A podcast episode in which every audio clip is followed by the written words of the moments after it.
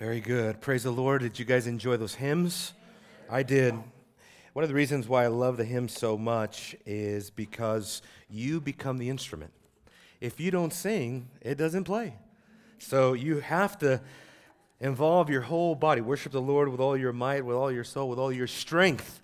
And it takes a lot. Jonathan, I don't know how you do it, brother. I mean, that's, that's a lot of singing there, you know. You are, you are uh, definitely gifted. So Thank you, brother, for leading us in those glorious, glorious hymns of the faith. Uh, you may be seated, and as you're seated, um, I want to pray for us one more time as we enter into this text and look at our passage together today. Let's pray one more time, ask God's blessing on our time. Father, Lord, we just, Lord, we confess to you now that, Lord, we are too unacquainted with this rest that we speak of. We're too unacquainted with what it means to be perfectly resigned in Jesus. And Father, we need greater rest and we need to have our eyes opened to the reality, the sublimity of Jesus. And so, God, we just pray that you would open up your word now. Show us that you have sent to us, Lord, a greater Joshua, and that he provides for us a greater rest. And we have, therefore, a greater hope. And God, we just pray that you would lead us uh, in this time and give us wisdom and insight into your word now, Father. Help your people. Uh, Lord, help us to be diligent, to take heed, Lord, to the exhortations that we find in this passage. In Jesus' name, amen. Amen. Well, as you can see, there's a whole theme here today and that, sur- that surrounds the issue of rest, Sabbath rest in particular. And um, I thought we would talk about the subject of the Sabbath.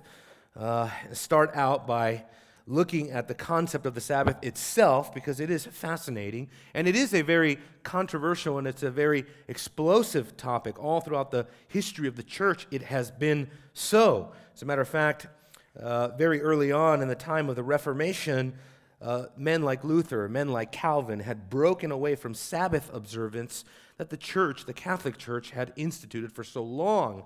It wasn't until later times, after uh, John Owen, after John, or after Thomas Watson, and then the Puritans, that Sabbath keeping beca- uh, became reintroduced into uh, the evangelical Christian faith. But um, as I look at the Sabbath, you know, I think that if we only look at the Sabbath in terms of observing a day, I think that we've missed the whole point.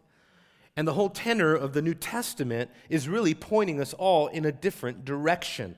And here, I find myself in disagreement with so much good theology and with so many good theologians on this issue of the Sabbath. Many would say that the Sabbath has simply shifted over from Saturday to Sunday. No longer is the Sabbath to be identified as the seventh day of the week, but now the Sabbath has embodied the first day of the week.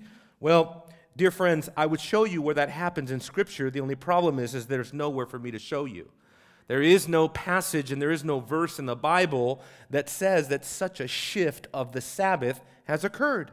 As a matter of fact, everything in the Word of God suggests that the Sabbath was for a sign, for a symbol. And that is what Exodus 33 17 says. The Sabbath was given to Israel as a sign, as a symbol that they were the people of God. But very early on, if you look, for example, with me in Genesis, in Genesis chapter uh, uh 6, you have already uh, an a intimation, if you would. You have already, or, or prior to 6, chapter 5, beginning in verse uh, 29, with the birth of Noah, a very interesting detail in the Genesis account, that it was a person that would provide the people rest. That's a very interesting concept. It says Noah saying, This one will give us rest from our work and from our toil of our hands arising from the ground which God or which the Lord has cursed. Well, we know that that toil has everything to do with Sabbath rest, and that's exactly what Exodus was talking about. But the fact that it is found in the hope of a person, of a future deliverer, and of course, the Bible tells us that Noah, the ark, the salvation that happened, the eight souls that were saved, were indicative of the salvation that would come in the new covenant in Christ. If you would, Jesus is that future deliverer, that Noah figure, that seed that would give us true rest from our hands, true rest from our toil. And what do you find in the Gospels? Well, in Matthew chapter 11, for example, the last section of Matthew 11, just before Jesus goes into the controversy over the Sabbath, you have Jesus saying, Come to me all who are weary and heavy laden, and I will give you rest. It is not a, it's not a coincidence that Jesus uses the word sa- uh, uh, uh, Sabbath. He uses the Greek word here for Sabbath, right as he launches into a controversy about the Sabbath.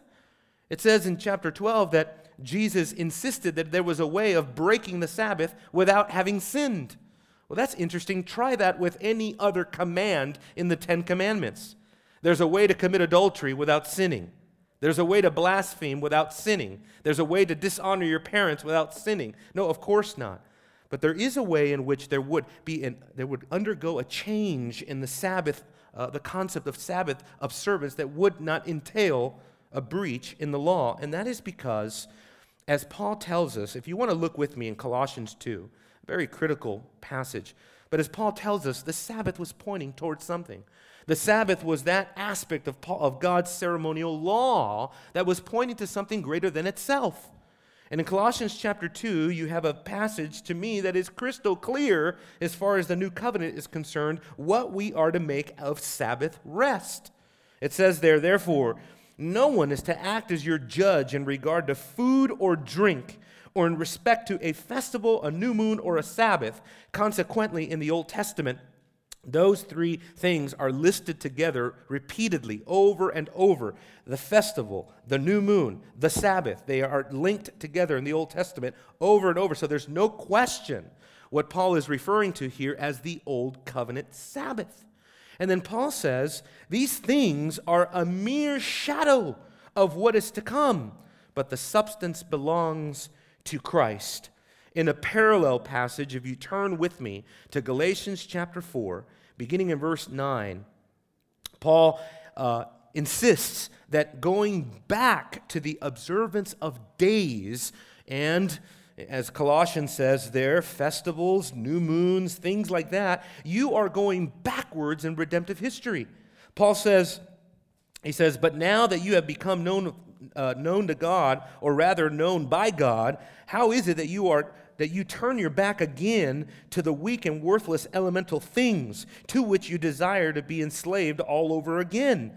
You observe days and months and seasons and years, and I fear that perhaps I have labored over you in vain. Because you see, the Jewish people had turned the Sabbath into a means of justification thinking that if they just observed enough of the festivals, observed enough of the Jewish calendar, that that would somehow grant them a righteousness with God. Well, by the time you get to Romans chapter 14, the Apostle Paul insists that one person esteems one day higher than the other, but God has accepted them both. And that is not at all talking about what day of the week the church gathered. That was already an accepted pattern. You looked all throughout the Word of God the church is gathering on the first day of the week, not because the first day of the week has some sort of mystical, sacerdotal aspect to it. It does not. It was simply to commemorate the resurrection. And nowhere in Scripture are we told that the first day of the week is replacing or becoming, rather, a new Sabbath. It's just simply not there. So then, what is the Sabbath all about? I will contend that the, the Sabbath is all about Christ. That Jesus Christ, in this passage here in Hebrews chapter 4, is being set forth to us as ultimate rest. You remember what it says there going back to chapter 1. Excuse me, going back to chapter 4, verse 1 through 3. we are told in verse 3 that we have entered the rest by faith. Well, the question is, by faith in what? Well, obviously, by faith, look at verse 2, in the good news. How do you realize the purpose of the Sabbath?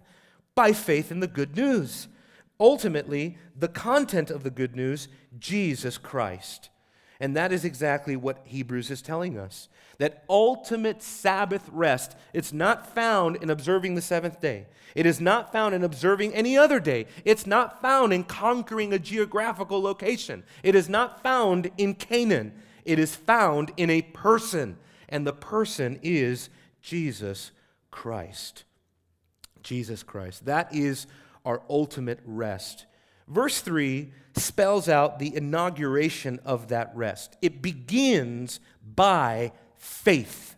By faith, a person enters that rest.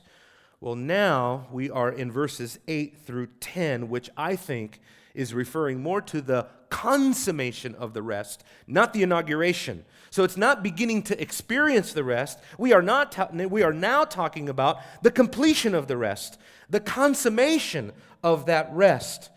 And what he is doing here is Hebrews is giving us four very important things that remain for the people of God. I'm using that word remains for the people of God because that is the word that he uses over and over. Uh, verse 1 a promise remains. And so, what I would say, first off, is there remains another Joshua for the people of God. And that's look at how he says uh, in verse 18 the need for another Joshua. He says, If Joshua had given them rest, he would not have spoken of another day after that. So, in other words, Joshua did not provide the needed rest. Isn't that amazing? And amazing to find out that the word here in the Greek is Jesus. Jesus is the same word for Jesus. So the Jesus in verse 8 does not provide rest, which means we need another Jesus. We need another Jesus. We need another Savior. We need somebody else that will give us this rest, another Yeshua, the Hebrew word here for Yeshua. So everything that the author is doing here is pointing us ultimately to a climactic warning in verse uh, 11. We'll get there. But there can be no question that the temporary, the physical, the geographical rest that was provided to the children of Israel under Joshua was incomplete. Oh, they experienced rest. There's no question about it. They had temporary rest from their enemies. But, listen, the very fact that the psalmist in Psalm 95, because you remember that chapter 3 and chapter 4 is an exposition of Psalm 95. Well, the psalmist is writing hundreds of years after the wilderness generation. So that means that these people, and by the time the psalmist is writing, they already understood that Joshua was typological, that the land was typological, that the rest in Canaan was typological. In other words, it was pointing to a future greater reality. And the fact that people, God's people, need some sort of ultimate rest. Where is ultimate rest found? Notice what it says here about Joshua his inability to provide rest. If Joshua had given them rest, which means he did not he could not. I would say he was not intended to.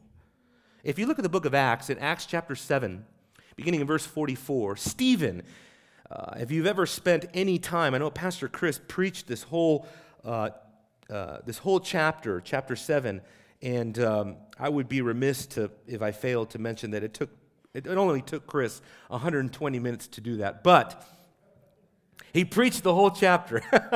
Some of you are like, I'm glad I wasn't here for that. Some of you are like, I still remember that. I wish I was here for that, brother, because I heard the sermon online and it was fantastic.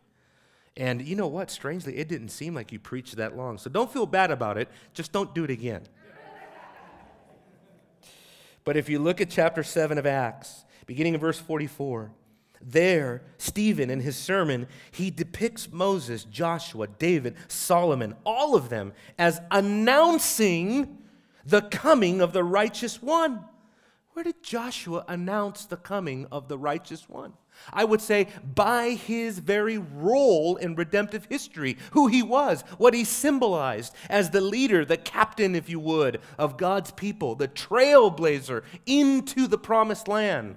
All of that points us in the direction that we have a greater leader coming. There is a greater captain of our salvation coming in Jesus, the better Joshua, the better Josh, Joshua.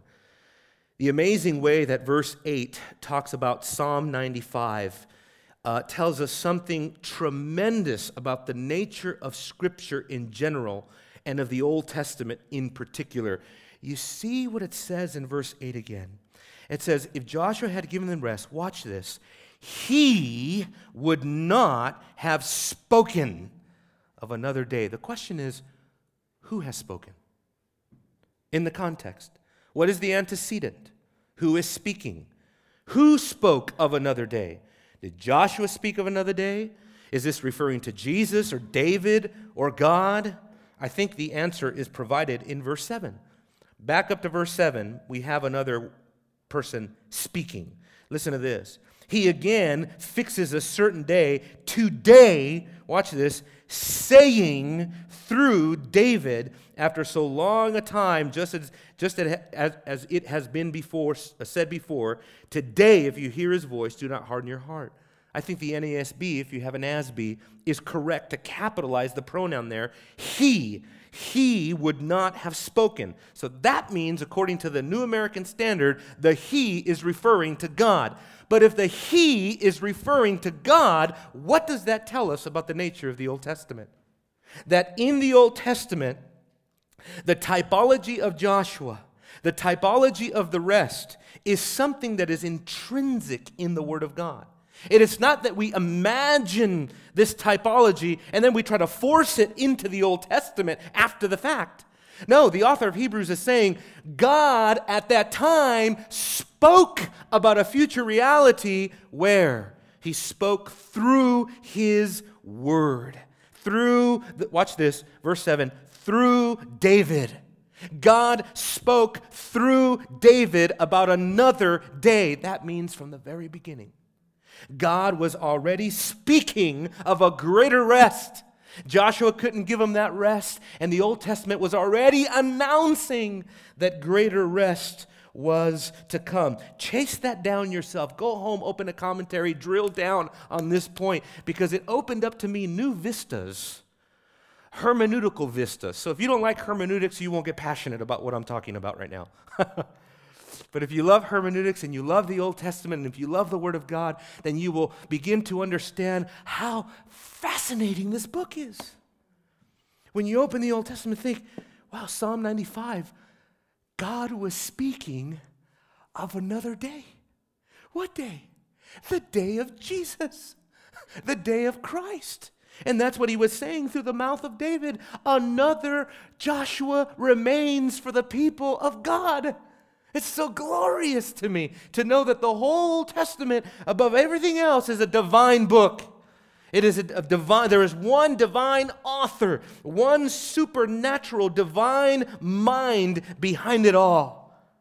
Of course, it is the Word of God. You know, through the influence of liberalism, especially the turn of the 19th century, the divine authorship of God had been sacrificed for a redactic critical method that only looked at the Bible in separate compartments based on human authorial intent.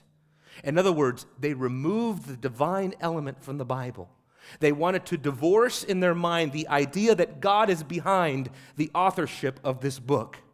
And so they developed all these liberal theories of authorship and how it was comprised, and they developed all these uh, theories of how did the Torah come together and how did the Pentateuch, who wrote it, how many authors were. They completely divorced, the, they, they completely uh, removed the divine authorship of Scripture. And you can see the influence of that everywhere. Technical commentaries today don't like to think of the Word of God as a divinely written book. They say, oh, that comes after, that comes later. But, folks, the whole Bible comes from one ultimate author. Yes, there is an author behind the author. There is someone who is writing through David, and it is God, God Himself. So, there remains another Joshua for the people of God. Secondly, there remains another promise. And look at here what it says in verse 9. So, he says, there remains a Sabbath rest for the people of God. And I think the, the, the, the, the theologians and, the, and the, the commentators and the exegetes that say, like John Owen, who I revere greatly because it's John Owen. I mean, he wrote, uh, you know, uh, he wrote The Death of Death in the Death of Christ, the greatest book ever written on the atonement of Jesus. And so I know that I am on, uh, I know that I'm on sacred ground here when I say that I disagree with John Owen on this verse so much because what John Owen is trying to argue based on this verse, verse 9, is that verse 9 says Sunday is the, is the Sabbath rest that the author's talking about. I thought, where did you get that from the text? Of course, he did not get it from the text. He got it from his reform background and his historical background. And the text is not talking about Sunday, the text is talking about ultimate salvific rest. That there remains a Sabbath rest for the people of God means salvation has come and salvation is now available, and your rest or your soul can find rest in the new Joshua that has come. That is what it's about. What it means is that there remains another promise of rest. In other words, we have here our future and heavenly hope set before us. We enter by faith in Christ, and then we look for the, the, the, consummation of ultimate, final, total rest for the people of God. This means that a new way to paradise has been opened through us. Oh, just look at. Uh, look at the book of Hebrews the next time you want to study Hebrews and look at, look at the, the, the fact that Hebrews tells us that Jesus is opening new things. He's opened a new way. He went through the veil, He's gone into the Holy of All. He goes before us, He's our trailblazer. It's as if Jesus is going somewhere and we need to be going in the same direction that Jesus went through the veil into the holy place not on earth, but in heaven. That's what chapter 6 of Hebrews, verses 19 and 20, are telling us.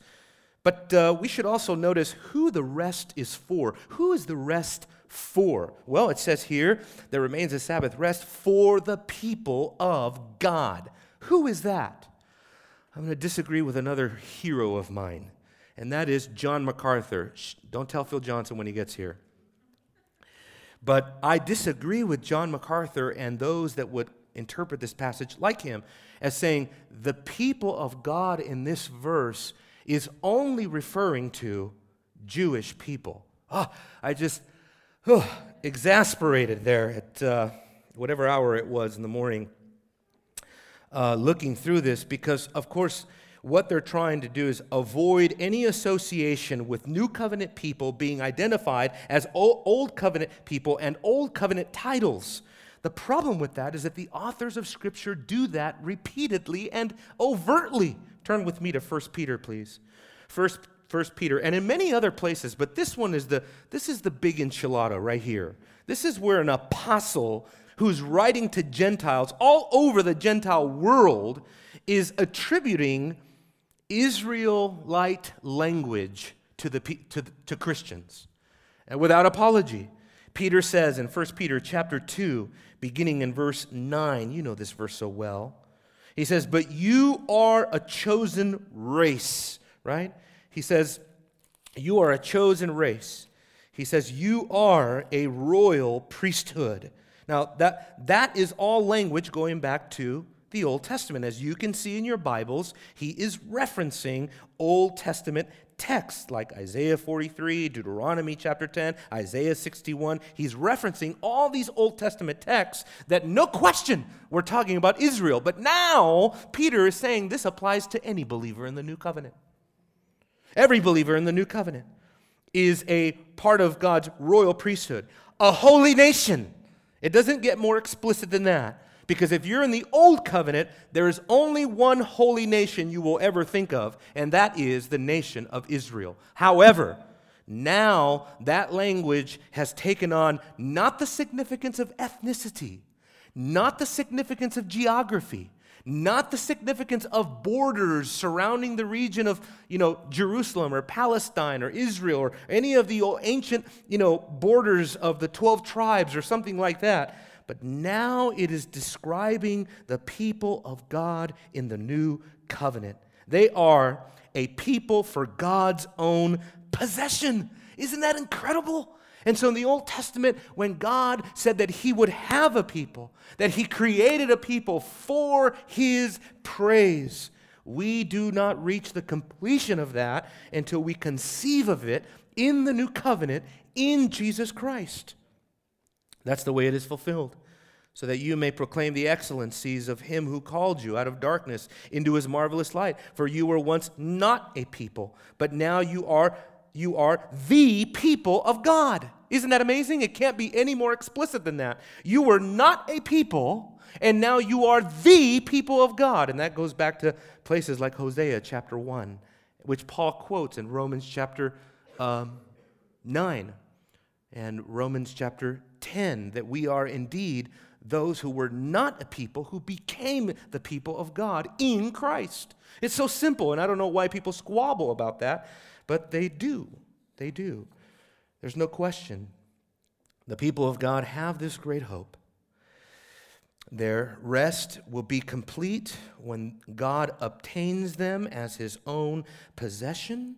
That's why Paul can say in Ephesians chapter 1, verse 14, he says, Who is given a pledge to us as our in- for our inheritance with a view to the redemption of God's own possession.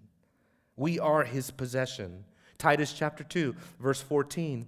It says, that he gave himself for us to redeem us from every lawless deed, to purify for himself a people for his own possession. This is all going back to old covenant designations of Israel that the apostles have no problem whatsoever attributing to the church in the new covenant. Now, the third thing I want to point out is that there not only remains a new Joshua, not only does there remain a new promise, but there also remains another experience of rest, which is ultimately speaking of consummate rest. Turn with me to Revelation chapter 14, because there we have, I think, a very close parallel to what Hebrews uh, uh, chapter 4 is talking about. In Revelation chapter 14, beginning of verse 3. The reality is, is that here is the time to labor. In this place, in this world, in this life, we are here to labor, to toil, to work out our salvation in fear and in trembling. And we will finally rest, total rest will come in heaven.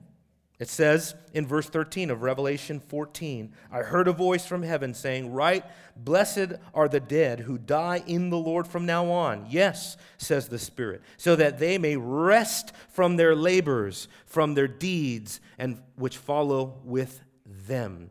So that ultimate Sabbath rest, the ultimate purpose of the Sabbath under the old covenant, and the Sabbath that we enter into, into in Christ by faith in Christ is foreshadowing our final sabbatical state where we will be in total and complete rest with God, no longer working out our salvation in fear and trembling. The time to labor will be over, and it'll be time to enter God's rest, a time where we will be in full covenant community with God. Uh, that is what the whole Bible, you know, is about. It's about God wanting a people, God making a covenant, and saying that the ultimate aim of all things is so that we will see God in the, in, in, in, for all eternity in perfect covenant community with his people and perfect relationship with him. God is a covenant God. That's why I love covenant theology because it's just what the Bible teaches. It's just God is a covenant God. He makes covenants with his people, and the aim of everything is that God would one day end up in covenant harmony with his people. I don't know how else to put it. For some people, they think the word covenant is like, you know, a byword or something. It's not. It's not. It just stresses the fact that you and I have this great hope to look forward to. one day our rest. This is what the author of Hebrews is doing. He is inducing our hope.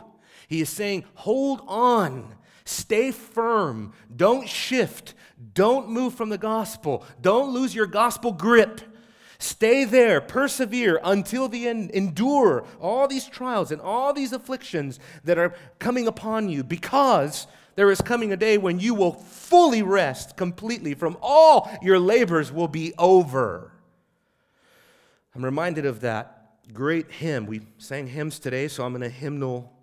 Uh, I'm in a hymnal state of mind right now, and I'm reminded of that Gadsby hymn, "Weary of earth, myself and sin." Let a poor laborer here below, when from his toil set free, to rest and peace eternal go, for there I long to be. That is the Christian longing. Our, our longing is to be at rest, to be fully in the presence of God, ultimate rest. Rest from all of our dangers.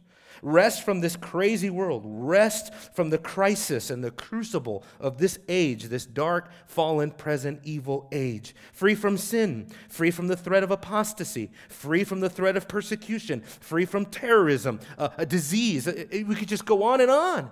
We are surrounded by all sorts of dangers and perils and r- the opposite of rest and peace and tranquility, whether we're thinking of the world around us or whether we're thinking of our own health within us. We are never fully at rest until we are in God's presence. Therefore, the author of Hebrews ends with, at least this section, with giving us, yes, the good news that there is a new Joshua, there's a new promise, there's another experience, a future experience of ultimate rest. But lastly, there also remains a warning. There remains a warning. Look at verse 11. Therefore, let us be diligent to enter that rest, so that no one will fall through following in the same example of disobedience. See that? So there remains, yes, a promise, but there also remains a warning, a warning of failing to enter in. And I think perhaps the greatest proof that the author is thinking of an already not yet reality is the use of the first person plural verbs that he's talking about here. Because he uses it in verse 3 to enter the rest, right?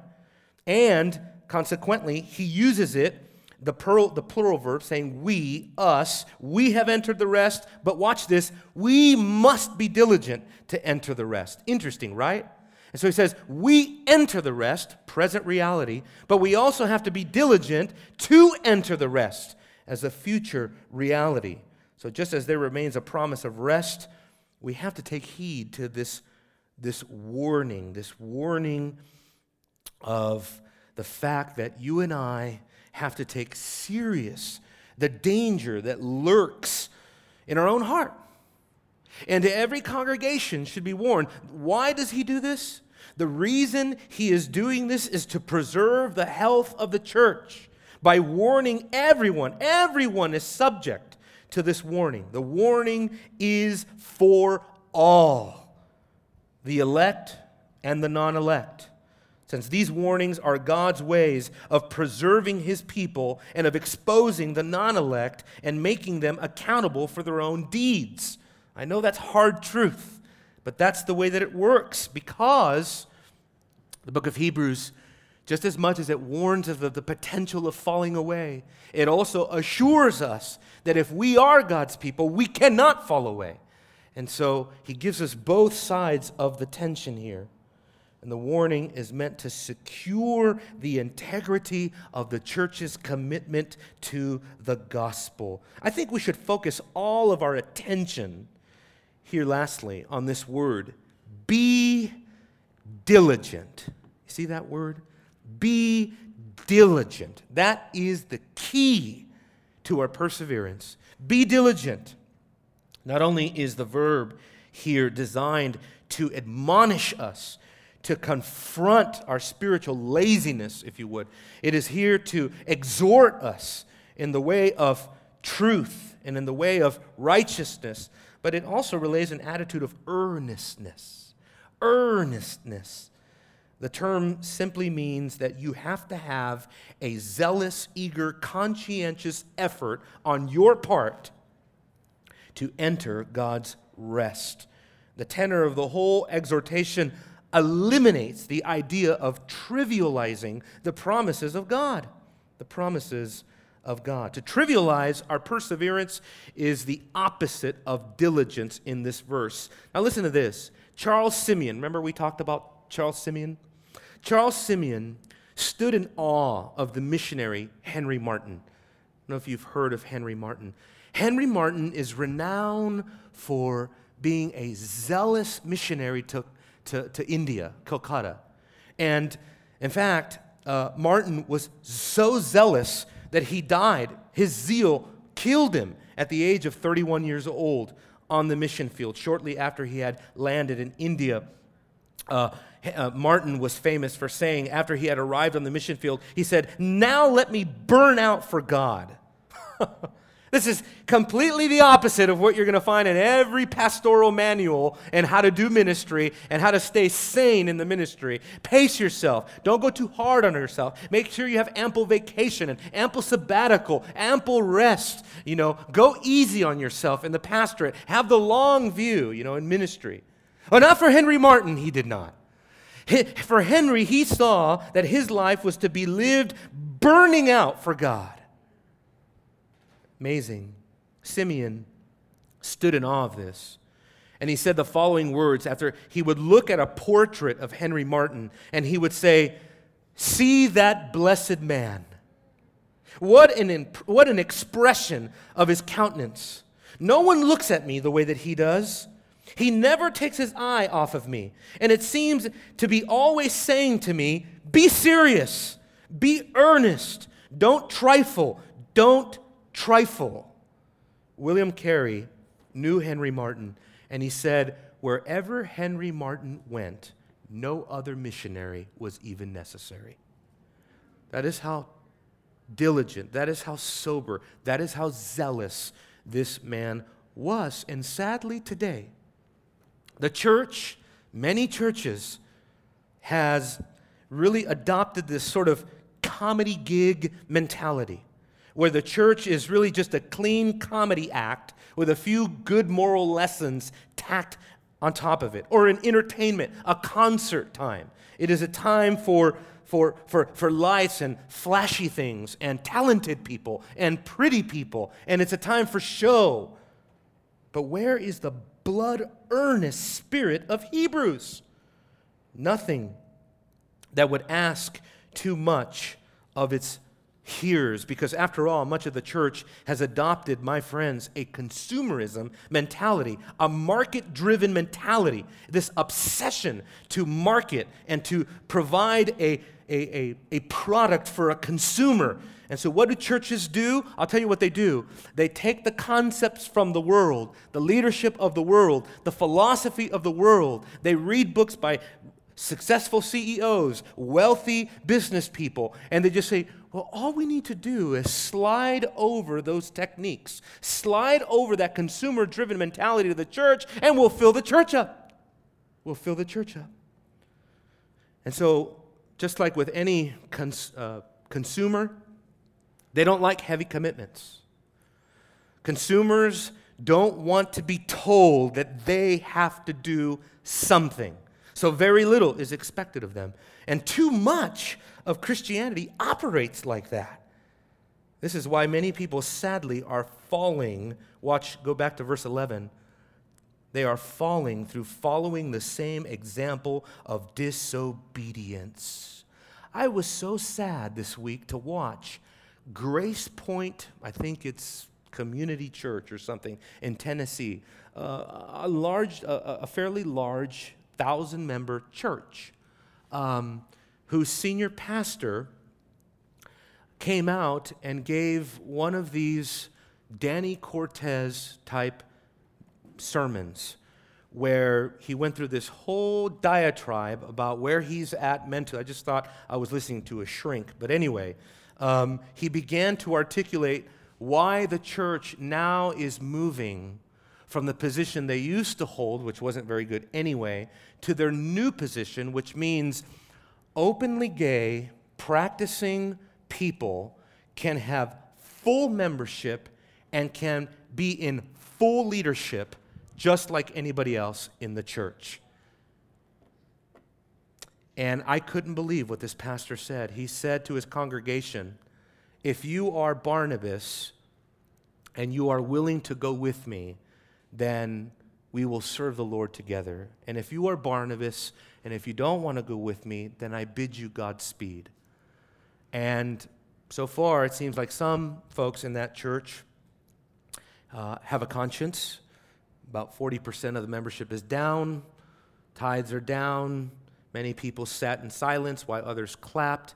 But this is just an example a tangible, real example in our generation of what is happening where people lose their gospel grip, where they lose the conviction. Why are we doing the Truth and Love Conference?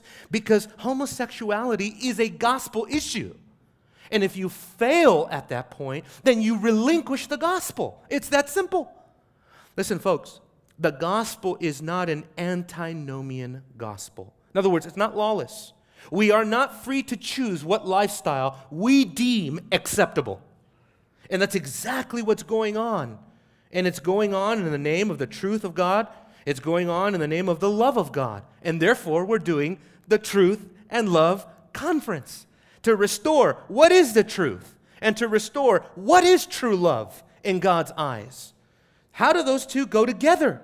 Because for many people, they are falling short and failing to enter in because they can't conceive of how those two things can go together. To tell somebody today that your lifestyle is sinful, that God views it as a sin, He views it unnatural, He views it as an abomination, that is becoming completely unacceptable, intolerable, and ultimately hateful. And I said before, if you disagree with what's going on today in that area, you have now become the height of bigotry and the very essence of evil. That is the conversation that people are having now. And I preach this so adamantly because I think, you know what's going on now? The biblical illiteracy of the last few generations in Christianity is coming home to roost. People who don't know their Bibles, who don't know the Word of God, have no commitment to propositional truth in Scripture, are very easily in one church announcement g- giving away the gospel. Giving away the Bible. You know, I can't even say it as strong as the words of Scripture do. My words are quite weak compared to the way that Paul talks about it. If you look at Galatians, chapter 1, the way that Paul talks about it, and the conversations that we have today about this area of apostasy. How many evangelical leaders are standing up and saying exactly what Paul would say to them? To this pastor from Grace Point, to Danny Cortez, to Vicky Beeching, to Dan Haseltine, to Derek Webb, to these even prior evangelical people who are deserting the gospel. I'm amazed, Galatians 1 6, that you are so quickly deserting him. See that? That's how we ought to take these type of compromises, folks. This is how we ought to take the apostasy that we're seeing today with homosexuality. They are deserting him. They're turning their back on him. They are leaving him. You know what's going on is that for such people, the Word of God becomes a source of therapy, a source to meet our therapeutic needs, but not truth, but not a source of truth. And certainly not the type of truth that's going to tell us how to live our lives and what is acceptable. How are we going to spend our money? How are we going to dress? It's not going to dictate how I live my life. I'll come, I'll participate, I'll be a part of the club, I'll do the moral things that are required of me, I will say the right things, I'll put on a smile, but I will not submit to the lordship of that book, what that book teaches. This is what has always been at stake. And so, what is feeding all this but a rampant humanism that elevates the wisdom of man above the word of God? That's what, that's what the Hebrews were doing. They were looking at what God had revealed in the new covenant, and they were saying to themselves, That is no longer the truth that I am willing to abide by. That is no longer the truth. The truth of Jesus, his sacrifice, his death, his priesthood, all of these things, I no longer want to live my life according to this new covenant standard that Jesus has introduced. I'm going to build my life on something else. For them, it means I'm going back. I'm going back to what life as a Jew was before I became a Christian. I'm going to adopt all the old things that I used to do, as far as the sacrifice, the rituals, the shadows, the types, all of those things. And in doing so, they build their lives on a shaky foundation. I want to end with Matthew chapter 7. So if you go there with me, because everyone is in this place of by whose authority are you going to live your life? It's that simple. And Jesus, you remember, he, he gives us the essence of all of this in his parable of the kingdom of God and the two great foundations. Uh, Matthew 7, beginning of verse 24. Remember what Jesus said here? So true, so right. He says, Therefore, everyone who hears these words of mine, acts on them, may be compared to a wise man who built his house on the rock. And the rain fell, and the floods came, and the winds blew, and they slammed against that house, and yet it did not fall because it was founded on the rock. That's the way I see the church right now.